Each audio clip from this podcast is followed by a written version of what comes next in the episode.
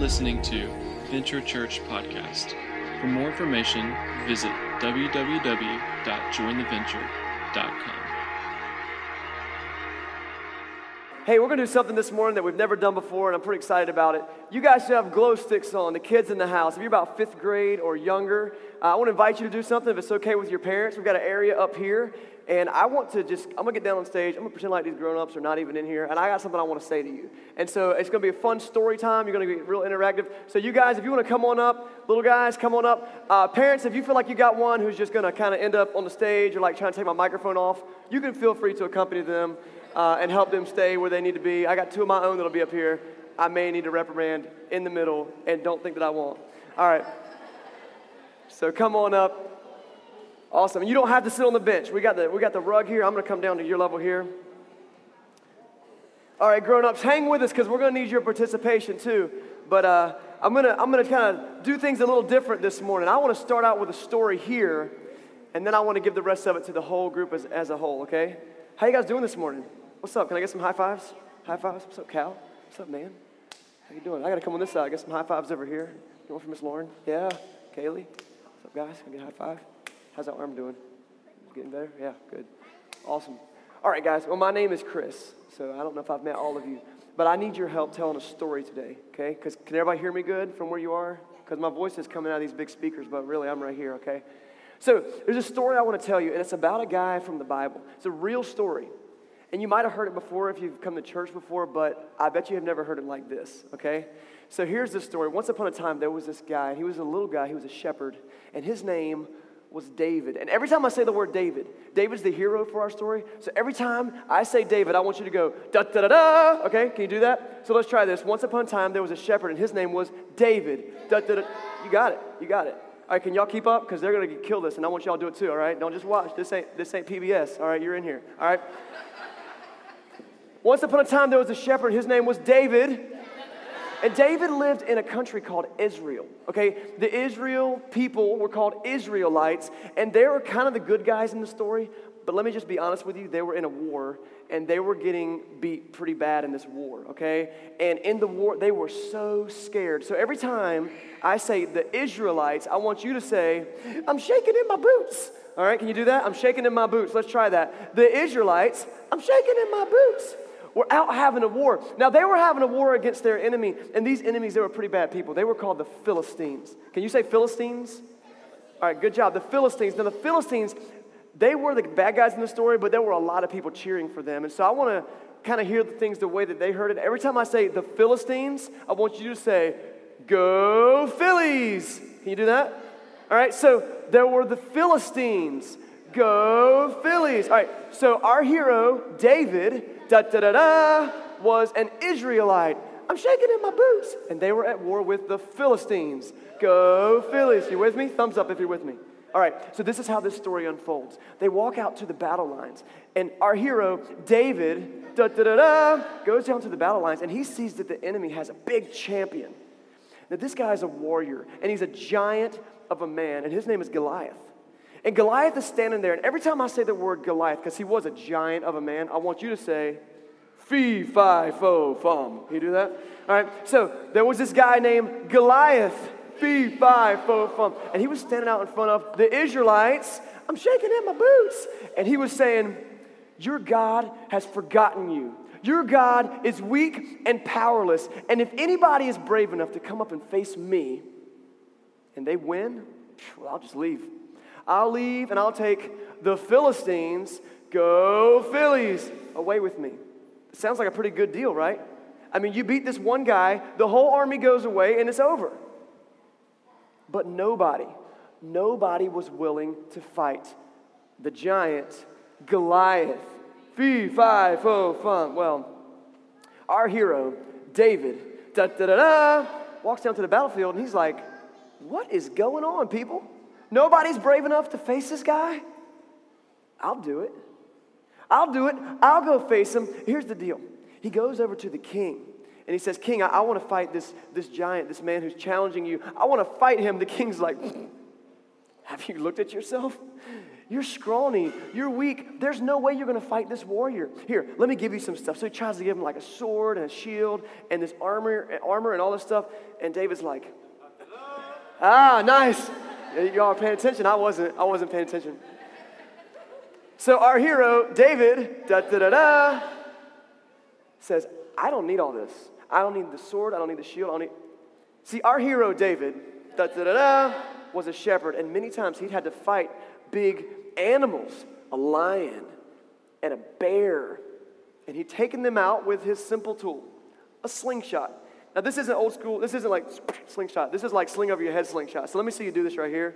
This is a slingshot. You guys got slingshots out there? I don't know if you brought them. All right. So he gets his slingshot and he says, I'm going to go fight this giant with a slingshot. So he goes down to the. Awesome. You, you have a death thing. That's good. I'm glad you brought that. He goes down to the stream and he, and he kneels down the stream and he picks out five smooth stones because that's what you shoot out of a slingshot is, is stones. So can we count his stones? We got five stones. Ready? One, two, three, four, five. And he puts them in his pouch and then he goes out to the battlefield and he prays. And he, he goes to God and he says, Dear God, please show these people that you are powerful and that you can stand beside me and that we can win this war. He says this prayer. See, our hero, David, da da da da, had trusted God before. And he had no reason to believe that he couldn't trust God now. So he walks out. I'm going to read you what Goliath says. He walks out onto Goliath, fee, fi, fo, fum, right. This is, what, this is what the giant says. He says, Am I a dog that you come at me with sticks? He was like, Come on. I got swords, I got javelins, I got a whole army behind me. And this is what David, our hero, da, da, da, da, says. He says, You come against me with sword and spear and javelin, but I come against you in the name of the Lord Almighty, whom you have defiled. Today, the Lord will deliver you into my hands. So he reaches in his pocket and he grabs a stone, he puts it in his sling. Let's get that thing spinning right here. And we're going to spin it around our heads five times and let it go. Okay, count, count it with me. Ready? One, two, three, four, five. And it flies through the air and it actually hits Goliath in the forehead. And our hero, David, wins the war, wins the battle, and they leave. That's our story. Give it up for yourself. Good job. Now, I got a couple more words to say, and then I'm to let you go sit back with, with your parents or the grown ups that you came with. But um, this week, we're talking about being a renegade. Can you say renegade? Renegade, it's a word that you might not use a whole lot, but what it means is someone who's willing to stand up and do what they believe is best, even when it's not popular, even when it's something that maybe everyone else says it's not best. They're willing to stand up, especially in what we're talking about is when you stand up and willing to do the right thing, even when everyone else is doing the wrong thing. And I'll give you one more chance to do this, and then please don't do it anymore for the rest of the morning. Our hero, David, dun da da da, says, I'm going to be a renegade. I'm going to be a renegade. So he stands up for what's right. And it was scary. Let me tell you a little bit about these, the bad guys, the Philistines. They said, yeah, it's going to keep on trickling on for a little while, but it'll eventually fade out. The Philistines said, we, they, they did bad things. They did bad things to kids, really bad things. They did bad things to their moms. And God's people said, No, we're not going to let you be in our country and do that. We're not going to let you worship the way that you worship, which we're actually hurting people. We're not going to let you do that. And that's why they had this war. Now, I want to tell you something really important, especially guys, but, but really everybody. Fighting is not the only way to solve your problems. In fact, God gives us lots and lots of really great ways to solve our problems. But in this situation, that's what God needed our hero, David, to do. And so he stood up. Do you think he was scared? Do you think it was like terrifying to face an entire army and go stand in front of that warrior? Yeah, but what was it that made it something he could do? Why did, why did he do it? Why? Do you know why? Yeah, why do you think he was brave enough to do it? Because he had done it before, and who helped him? Yeah, God helped him. He had faith, he trusted God. So we're going to talk a little bit more, but I want to tell you one more thing. I want to give you this phrase that you guys can memorize, and, and all the grown-ups are going to learn it later, but I want you to learn it first because you're going to have to help them learn it, okay? This is, this is the phrase. You ready for this? The phrase is, expect great things from God, attempt great things for God. Can you do that? It's two parts. We'll do the first part. You guys can join us. Expect great things from God. Say that. The second part, I'll say it first attempt great things for God. You try it. Let's say the whole phrase. It's up here if you can read it. Here we go. Ready, go. Expect great things from God. Attempt great things for God. And that's what, uh, that's what a renegade can do. Last thing. You guys have these glow sticks. Guys, can we pull the lights down just for a second? And I want you to hold your glow sticks in the air. These glow sticks are, are they're made out of like probably really dangerous chemicals, but also what they do is they glow. And when we have a light that glows, there are bad things in the world like the things that the Philistines were doing in the world, and they're bad. But do you know if you shine a little bit of light into a dark place, you can be so much more brave. And God shines light into dark places, and that's what we're supposed to do. That's what being a renegade is all about. Okay? And so I want you, what you got at your seats is a little bag. If you didn't get a bag, um, hopefully some of our volunteers can come around and make sure you got one. There's a little bag with some stuff for you to do. There's a coloring sheet that says, expect great things from God, attempt great things for God. You can color that while you have it or draw on it or write on it. You got a few things in your bag that you can like maybe snack on and hang out. What I want you to do, do you got, can you do me a big favor? Can you help your parents pay attention by being able to sit still for a few minutes while we finish talking about this idea? I want to see your heads do this. Yeah, they're rattling around in there. You forget very easily? Okay, so your dad will remind you, right? Okay. John, you got that? They forget very easy. All right, cool. You guys get back to be with uh, the grown ups that you came with, and uh, we're going to keep on talking a little bit. Hey, give it up for these guys. They were well behaved.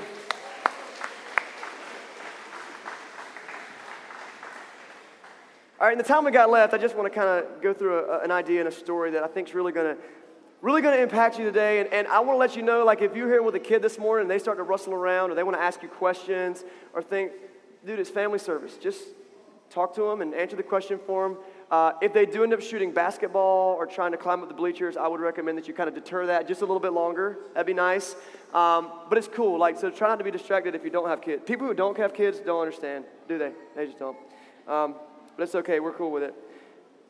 When I was growing up, I used to go camping uh, pretty much every summer, and we would go hiking a lot. And there was this one summer uh, we had gone hiking, and we were way up on this mountain, and it was my family and another family.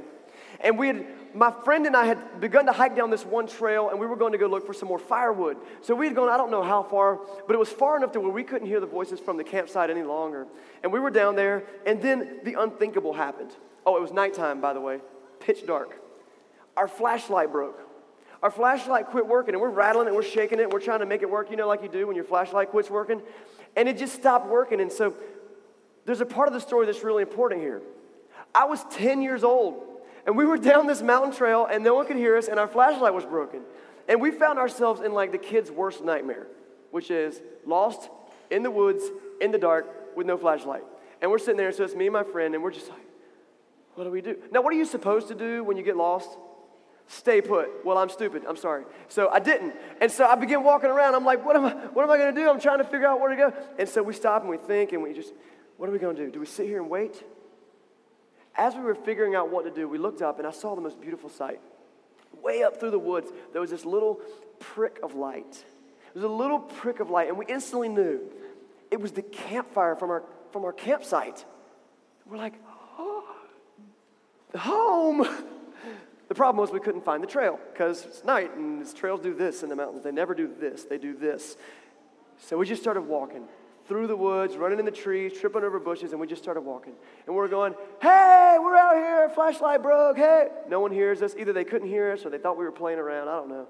We walked and we walked and we walked. And man, we, as we got closer, the, the, the coldness of being lost was replaced by the warmth of hearing like our dad's voices laughing and, and talking around the campfire. And we made our way back. And here's the point light is important, isn't it? I mean, you've all experienced this before. I mean, you, you, you walk through the house and stubbed your toe in the coffee table, right? Or you're going to the bathroom in the middle of the night and you run into the door frame. Like, who put that wall here, right? And we do that because, because in the dark it's hard to see. We've all been in a dark closet or under the bed or in a, in a drawer or something, and we're like, I just need a flashlight. Where's a flashlight when you need one? I love that I've got a flashlight built in on my phone now. All the time I'm like, I don't even need a flashlight. It's daytime. I'm gonna look around. You know, because it's light is important. Because light exposes things. Light shows you where the danger is, it shows you where the safety is, it shows you where the answers are. That's what light does. We're in this teaching series called Renegade, and each week we're taking a look at different people who lived throughout history who were renegades for God. They're renegades for God, and there were people who were saying, you know what, I want to shine light in the world, and I'm going to do whatever it takes to shine light in the world. You might remember last week, if you were here, uh, a lady named Esther Ahn Kim. Uh, she was a Korean who stood up for Korean rights and, and, and especially the rights for Christians in, in a system where Japan was trying to take over Korea a long time ago. It was an incredible and inspiring story. I encourage you to go back to our website and listen to it again if you haven't already. Her story is incredible. Tonight, today we're going to be talking about another guy. His name is William Carey. Uh, we got a picture of him here. Maybe you've heard of William Carey before. He's known as, that's not a picture of William Carey, that's just some tape on the road, but um, some paint. But William Carey was a missionary, and he's known as the father of modern missions. That's kind of the moniker that he wears today.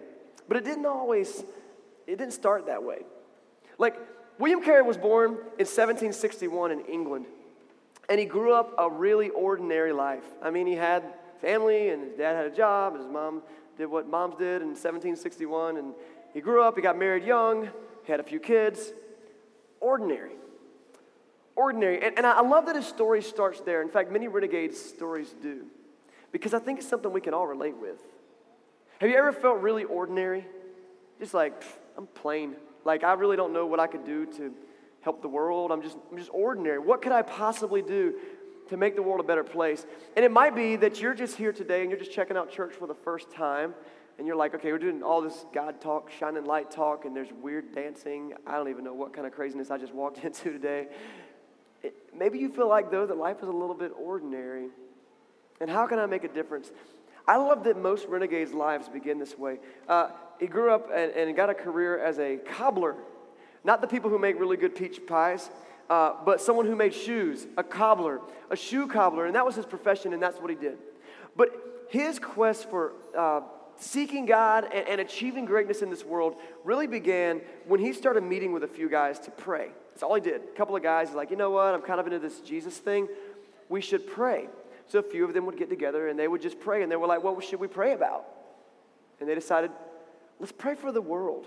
Let's just pray, pray that the world could be a better place and that people could hear about God's love. And let's just pray for the nations. So they began to do that. They began to pray for the nations. But as William Carey began to pray for the nations, he had this burden being laid on his heart. He said, You know? I pray and I pray and I pray, but I just feel like I should do something. Like I should get out and do something. I don't just need to sit in here and do nothing. I need to get out there and do something. So he said, What if we could equip people to go around the world and, and become missionaries? Cool idea. So he formed the Baptist Missionary Society. He started that, and those guys got together and they began become. They were the prayer group. Now they're like, hey, now we're the Baptist Missionary Society. So they started uh, talking about what it would looked like. William Carey started to get real hyped about this thing. So he made this ledger, this this big spreadsheet of all the nations in the world, of their population, their religion, and specifically some of the social unrest that was going on in these countries. And he said, man, if, if Jesus is about anything, he's about us going over there and trying to make their culture better. Like, get rid of some of the evil practices and the bad things and the corruption and stuff like that. So they started looking at this list. And as he's looking at these nations, it hits him. He goes, I got to go to India. He just has this moment of clarity where he says, I got to go. Now, it's one thing to say you want to go on a big trip, but in 1761, there's no commercial airlines where you're just going to book a flight to India, and there's like a suburb in the Indian community that they're just waiting for you to come and be their missionary. Like, no, that's not what's happening at all. There were all kinds of trials that led up to William Carey's travel to get to India. Now, I don't want to go through all of them because it could take literally all day. His story is dynamic and amazing. But he hit trial after trial after trial. The first one I can totally relate with, uh, and maybe you can too as a spouse. He goes to his wife. He goes, Hey, babe, God's calling me to India. And she goes, He might be calling you to India, but He ain't calling me to India. They lived in a nice community in England and they weren't about to go. She was pregnant with their fourth child and she just, she did not want to bear the thought of having their child in India. Well, eventually he convinces her sister to go along and she's like, okay, if my sister goes, I'll go. Another problem. Uh, the shipping industry was the only way to get to India at the time. So you had to get on a cargo ship. You had to convince some ship captain to give up his valuable cargo space to put your lazy tail on there and your whole family, and you're not making him any money except for whatever little fare that you pay to get on. Not only that, but the ships that were traveling to India wouldn't take you if you wanted to be a missionary. Because they were like, man, we're making good money over there, and we we're not trying to mess that up. Don't you go over there and mess with their religion. So this one ship captain said, okay, I'll take you a little way. He took him a little way, uh, but then he just drops him off at this little island right on the edge of the English Channel. Like he kind of goes over this little canal and then he gets on the island. And the guy's like, you know, I changed my mind, get out. what? So his family gets out. They spend two months on this island. They finally find a Danish ship that's willing to take them the rest of the way. That's just them getting there. When they get there, there's no place for them to stay. They don't know the language. They don't even have a plan. They're just like, I just feel like God wants us to do something different here. Within the first year, one of their sons catches a disease and he dies. One of the things that was happening in India at the time was a very big uh, thing with their caste system. And, and if you don't know much about the caste system, it's basically that there, there's kind of a hierarchy of society, and some people are considered uh, more elite than others, and others are considered like untouchable. And, and throughout these rankings of society, if a foreigner was to have someone die, you were not supposed to help them for whatever reason. And so he stood there, an outcast. He didn't know the language, he didn't know the people, and he had to bury his own son build a casket, the whole nine yards. It's, it's a sad story. Well, that happens, and his wife has a nervous breakdown. She begins to lose her mind, and it causes all kinds of complications. This is just the beginning. People come over to help them, they get sick, and they leave, they get sick, or they pass away. It's, it's like, and he's sitting there, and you know, maybe you've been here, maybe you haven't, but you're like, I thought this is what I was supposed to do. Why is this so hard? Wall after wall, after barrier after barrier. Yet he said, I'm going to do this. I'm going to stick it out. One day he was preaching a sermon and he was trying to talk about why he was there. And he had this phrase that became one of his biggest phrases, uh, the biggest quotes that William Carey is known for, and it's this Expect great things from God, attempt great things for God.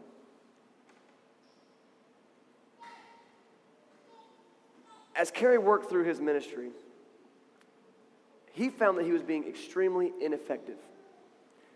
He like preached all the time, and nobody would listen. In fact, he was there for six years before anyone ever became a Christian. Now, I want to take a step away from Carey's story and just, just look at what this is all about. As, as you look at life, sometimes we want to follow God, but as we go along this route, we realize that it's hard. How come, how come I can't understand what God wants me to do? Carey's words are pretty inspiring. Expect great things from God. My question is, especially if you, if you know God and He's in your life, like, what do you expect from Him? Sometimes what we expect from God is like a, a fancy, lush living, big old fat bank account, you know, plenty of comforts of life. Maybe if you're in the room today and you're like, I really am not into God. I kind of am mad at God. Somebody drugged me here. you know, that happens at our church every single week. And I'm so glad you joined us. But maybe you're sitting there going, Look, I don't expect anything for God because if there is a God, He's really never done anything for me. What I want you to know is this there's a God who loves you. There's a God who loves you. I've seen it in my own life. I've struggled and I've cried and I've been on the ground like beat down, like, what do you want from me? But in trusting Him, I've been able to see that God does amazing things you can expect big things from God. But if you expect big things from God, maybe you could start attempting some things for God. So Carey is over there and, and he's not getting any traction. He's only had one convert in six years and he realizes, you know what, maybe I'm beating up the wrong tree. Like, what, what's going on? He realizes that while he was there, he was able to learn the language of the local people very easily. And when he did that, he said, you know, I'm going to start translating the Bible into that language. It's a good idea. So he does that. While he's doing it, he realizes he's able to learn other languages really easily he finds quickly that his gift is not preaching. In fact, he's like, I'm actually not as good of a preacher as I hoped I was. I'm actually pretty good at languages. What if, instead of trying to preach people, what if I just wrote the Bible and I let them read it for themselves? He begins this quest of writing the Bible. More and more trials come. At one point, he gets way down the line translating one version of the Bible, and his printing press burns down. What does he do? He starts over man, perseverance of this guy. He goes and he goes and he goes. And, and, so, as you look at the story of William Carey, I just got a couple of questions. One question, one question that comes to my mind. Why? Why did he keep doing that? Like, why did he keep banging his head up against the wall? I found three things that I, that I noted through his story. Maybe you can find more. I totally recommend you read a biography about him, or there's a couple of good YouTube videos just to tell his story. Three things, though, that, that Carey did that I think we can learn from today about being a renegade from God, for God, about getting through these trials and being willing to say, I am going to do great things because I believe God is capable of great things. The first thing I learned is this. First and foremost, Carey really loved God and he loved people. It started with loving God and loving people. It didn't start with a love for academia, a love for being famous, a love for having credit behind his name. He just said, I just love people and I love God and I want to do what it takes to make life better for them. That's the first thing you notice. That's why when he was praying for those people around the world, he thought, I got to do something. And that's why when he hit obstacle after obstacle after obstacle, he thought, I got to get over this because I got to love people because I love God. That's the first thing. The second thing is this it's, it's pretty powerful that he was willing to obey God no matter what. It is Family Sunday. I want to give your kids a little something to hear if it helps. I have any leverage on a stage right now, and you're like, the guy at church said you should do this. We got this rule at our house with my kids, and uh, we've had it for a long time. The rule is this obey right away. Obey right away. It helps that it rhymes, so it's easy to remember. Obey right away. And so when I tell my son to clean up his room, I want him to clean up his room right now. No conversation, no options. I'm telling you to clean up your room. Why? Because I said clean up your room, and, and you're the kid and I'm the dad, and that's how this relationship works, right? Uh, or when, when my daughter is just bugging and nagging her brother to no end, and I go, stop bugging your brother. I want her to stop. When? Right away, right now. And they know, they know very well, you can ask them that if they don't obey right away, there are immediate consequences. You might have been with me in public when one of my kids didn't obey right away, and you were like, oh, shouldn't have done that. Or you might have just see me say something softly in one of my kids' ear, because I'm not about embarrassing my kids. I want them to grow from it. So I'll often say, we're going to deal with this later when we get home. Did your dad ever tell you that? Oh, I hate it when he said that. Wait till we get home. But why do I want them to obey right away? Not because I'm a tyrant, but because, you know, one day when one of my kids is running through a parking lot and a car is heading to almost hit them, I want to be able to go, stop! And they obey right away because they've learned that they can trust me when I tell them to do something, and it will save their life. And when one of my kids is a teenager and comes to me and say, "Dad, man, I'm screwed around in all this mess, and I'm getting in trouble," and I can go, "You got to listen to me. You got to get away from those people. They are going to ruin you." And they can go, "Trust my dad." I think that he's crazy right now, but I'm going to trust him. I want them to obey right away because it could save their life. That's one reason. The other reason is this I believe we learn a lot about God from how we relate to our parents. We really do. And I know that we can't all go back and fix our, our mommy and daddy issues. I mean, we've all got them to some degree. And, and I hope that this is a place where you can come and share those and grow in and, and out of that and, and be healed from some of that. But maybe if you're a parent, you can begin to say, you know what? The way that I relate with my child is teaching them how they can relate with God. It's about trust, it's about obedience, it's about boundaries, it's about having someone they can look up to and rely on, right? Maybe you didn't have that growing up, but you could be that for somebody. Maybe you don't have kids, man, you could be a mentor to somebody and change their life. And I believe that obey right away is a principle that God wants us to learn from. Because He says, I got rules. Why? Because it may save your life. And so Carey feels, William Carey says, ah, I think God's telling me that I need to do this. My wife doesn't want to go, but I got to obey right away. William was willing to obey. And so he loved God, he loved people. He was willing to obey God no matter what. And the third thing is this the third thing was that he was willing to shine God's light and do whatever it took to shine God's light. And so he hit obstacle after obstacle after obstacle. And he said, But you know what? I'm going to shine God's light. No matter what, I'm going to shine God's light. Even to the point where he could have had an ego trip hit and go, But you know what? I must not be a very good preacher. I quit. I'm going home. No, I need to focus on something I am good at. I'm going to shine God's light through translating the Bible. And he goes on and on and on, shining God's light. Expect great things from God, attempt great things from God. And it was clear that William Carey believed that. I want to read you what Jesus said about shining your light. In Matthew chapter 5, verse uh, 14 through 16, Jesus says, You, like if you know Jesus and you know about God's love, maybe you don't understand it perfectly, but you know this much. He says, You are the light of the world. A town built on a hill can't be hidden. Neither do people light a lamp and put it under a bowl. Instead, they put it on a stand and it gives light to the whole room, and everyone in the house can benefit from it. So, in the same way, let your light shine, no matter how big it is. That little prick of light when I was in the woods, man, it gave me so much comfort and warmth, and I had something to walk towards. That little flashlight on your phone helps you find your way through your living room so you don't break another toe. You might feel like you got a small light right now. Shine that sucker. People will flock to it, and it could change the world. Do whatever it takes to shine light. Here's my question for us today, kind of as a church family. And if you're new today, like I want to let you know you're in. Like you're in the family. We don't like do membership here. You don't have to like um, on the drink some magic Kool-Aid or something like just come and join our come and join our family, join our party, be a part of what we're doing. We want this city to be a brighter place because people love God and serving Jesus. And so my question for us today is what might you attempt for God? What might you attempt for God? At Venture Church, we talk a lot about being a God chasing, grace shaped love agent. That's the goal of every person here. I want to chase God and I want to be grace shaped and I want to be a love agent. And we talk about each of those all the time. Uh, what's really cool is that the thing that William did first, love God and love people, that is the foundational principle of what that means. Love God is be a God chaser. Love people is be a love agent. That's what that's about. And so, as a church, what we're doing this week, you saw the video about earlier, is we are initiating Love Agent Week. So, kids in the room, I want you to pay close attention because I want you to ask your parents, what are we going to do every day? Okay? We can make this city a brighter place by doing seven simple things this week, a different challenge every day. And I want to go through them with you to see if you can be a renegade. The first one is this. On Monday, we're just calling that Love Your Neighbor Day. Love your neighbor. If you're on a social network and you want to take a picture of what you're doing, you can hashtag neighbor on that thing. All these things are on uh, the website, jointheventure.com slash love agent week. There's also a big old image on the front page. Click on it. There's a lot of specific ideas. But how could you maybe love your neighbor? Maybe you've got somebody in your neighborhood who's just an elderly person who needs help mowing their grass. You don't have to go over and be like, you know what? I'm going to have a Bible study with you, then I'm going to mow your grass. No. Get a half a gallon of gasoline, fill up their lawnmower, and mow their grass. And when they say, What are you doing? You just go, I love you. I'm your neighbor. See you next time, right?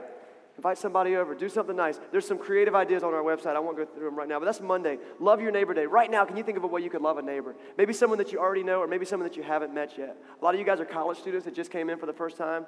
You got a dorm full of people or an apartment full of people around you who might really spit in your face if you try to talk to them about God or Jesus, but they might really love you if you bake them a batch of cookies.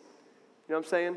Love your neighbor. Uh, the second one is this uh, Tuesday is Love a Hero Day. Uh, there's a lot of people in our city that make this city awesome. Uh, social servants, I'm talking about first responders like firemen and policemen. You got our teachers. Uh, you got the guy that picks up your trash every single Friday. Like, those people make this city, those people are heroes. Love a hero. What can you do to make a hero? Maybe you want to love your mailman or your trash guy, and like Tuesday's a bad day for you. You don't have to do this on Tuesday. Could you ride by your local fire department with a thing of Krispy Kreme donuts and uh, just be like, hey, just thanks for keeping our community safe, right? If they ask you why you're doing it, tell them what you want to tell them.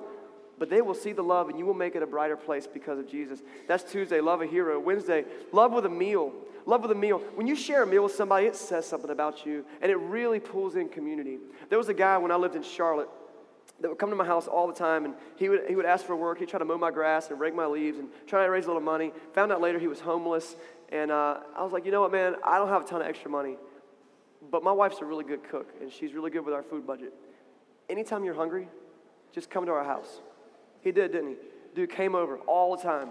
All the time, just started eating with us, eating with us, eating with us. One night we had some friends over, and I was back in the bathroom in the back of the house or something, and he said to my friend, Man, this dude, Chris, he's all right. I didn't give him a lot of money. I didn't help support. He had some bad habits. I didn't help. I wasn't capable of helping him through the other things that he did. But I was able to shine some light into his life. And through that, we were able to talk about God some. And now he's in jail for a long time, so I won't see him for a while. But the light that I shined could have made a difference to save his life. And I believe that it did um, through the course of time. And so, who can you share a meal with? With a friend, a neighbor, maybe just uh, someone. There's all this person in town that you're always like, we got to cook out sometime. You do that? You lie to people like that too? I do. I'm like, yeah, we should get together, right? And you don't mean to. You really want to do something with it, but who can you invite over to your house and just be like, let's just share a meal? Maybe you don't have lots of means. Like you, like I really can't afford to feed a lot of people. Just take your lunch break and go sit with someone else and eat your lunch with them. Share a meal. Hey, like, can I sit here? I'm gonna talk, get to know you a little bit. Share a meal. And you might offer them half of your Twinkie because they're good. That's Wednesday. Thursday, unexpected love. Um, you know, don't wait for an invitation to do something special. Maybe you're checking out of the line at the grocery store or in Starbucks or wherever, and you're like, you know what, I just want to pay for the person behind me or two people back, or you're inside a store and somebody's coming through a drive through. I see that mom, she's got like five kids in the car. Can I just pay for their food? But it doesn't have to be money. I mean, random acts of kindness are simply like, I just need to write a note to somebody to encourage them. I just need to go over to my neighbor's house and say, hey, I noticed that um, this thing was broken and I happen to be able to fix it. Can I fix that for you? Random act of kindness, just show love. That's Friday. Third, uh, did I do Friday? That's Thursday. Friday, love through thanks. I love this day. Who's somebody that you need to say thank you to? It might be your third grade English teacher, really. Like find them on Facebook or whitepages.com and creep them out by calling them, but then tell them, thank you. Thank you for helping me, or write them a letter, or write a, maybe you have a not so good relationship with your parents. This would be a great day just to write them a note, shoot them an email, send them a text message. I just want to thank you for what you did do for me. Maybe you didn't do some things, but you, you did do some things. Say thank you. Uh, again, more specific ideas on the website. And then the last two Saturday is Love Your Family Day. I think we have a plague in our society of people who don't spend enough time with their family. Um, we, we want to uh, call family time watching a movie together at the movie theater. So we spend like 50 bucks to just go sit and not talk to each other. Um, get a board game. Hang out with your family. Maybe you don't have family in town, but you've got a roommate man, they're your family right now. Maybe you don't have family at all. Like you're literally an orphan in the world. And it's like, I'm kind of alone. I'm really sorry. I, from the bottom of my heart, I hope that you can find some family here. Um, reach out to somebody here. Like, you got to tell somebody because we don't know. But, you know, just grab me or grab some one of our volunteers. I just wanted to meet somebody. That might be awkward. I don't know. I just want to offer that. Um, and maybe build some community with someone here today. Maybe you have a family and you've got another family that you hang out with a lot. Get your families together. Spend time together. Family day. It's Saturday. Most of us are off work. Let's go do something fun. Uh, and then Sunday, we've talked about already through the video, but Sunday is uh, Serve Together Day. And the idea is love someone through serving. Listen, you might not be able to do one of our three service projects. Uh, those are there because we don't want to p- leave people hanging with no ideas. But maybe you've got a great idea and you're like, nah, those three things are great, but I'm going to go do this thing. But don't do it alone. Serve together. Like grab somebody else and go serve with them if you can. It's Love Agent Week. Expect great things from God attempt great things for God. And sometimes we want to think, well, I can't move to India. But you can share a meal with somebody. You can mow somebody's grass. You can pick up the phone and say thank you. Start with the small things. I'm going to tell you what, that light, it might be a pinprick, but it will begin to glow and glow and grow and grow. And I believe with all of my heart, if we can do this, we can be renegades in this city, we can be renegades in this world, and it'll be a better place because of God's love. Can I pray for you today? Let's pray. God, we love you. We thank you for all that you give us and just uh, giving us kind of the grace to, to do something a little different today. Have the kids in the room, a couple of different elements. Uh, even in the midst of the YMCA kind of being shut down in various areas, uh, I just thank you for providing this space. God, I stood up here, I said some bold things today. Help me not to be a lying hypocrite. I want to do the things too every day. I want to take the challenge. I want to hold my family accountable to it. I want to, I want to shine light, but not because I'm checking off a list of things on my to do list, but because I really believe that Shining light makes the world a better place.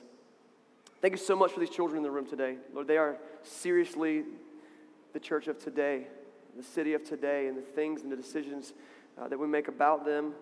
Um, they're going to impact us for a long time. May we, may we steward them well, love them, hug them, give them boundaries and discipline when they need it. Thank you so much for this church family. And I pray all in Jesus' name. Amen. Thank you for listening to this week's podcast. For a couple of extra details about William Carey, William Carey died after spending 41 years in India without a trip back home. By the time he died, his mission could only count about 700 converts and a nation of millions. But his work was not a loss. He had laid an impressive foundation of Bible translation, and he worked tire- tirelessly until the entire Bible was translated into six different Indian languages, and portions of the Bible were translated into 29 others. His work impacted education. Carey established a college that educated people not only in academics, but in principles like equality, justice, and love. Students learned that they could make a difference and didn't have to simply bow down to the evil practices of their forefathers. This led to social reform. William Carey fought hard for the abolition of infanticide, a terrible practice called sati, widow burning, and assisted suicide. Much of Carey's work has led to legislation in India banning such practices. His work laid the foundation that have become the modern Christian movements in India. Though in Carey's lifetime only 700 people became Christians, there are over 24 million Christians in India and counting, and virtually all of them trace back to their faith journey, back to work begun by Carey.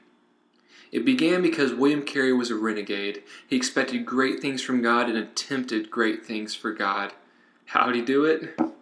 He just decided to love God, love people, and shine light you can be a renegade too.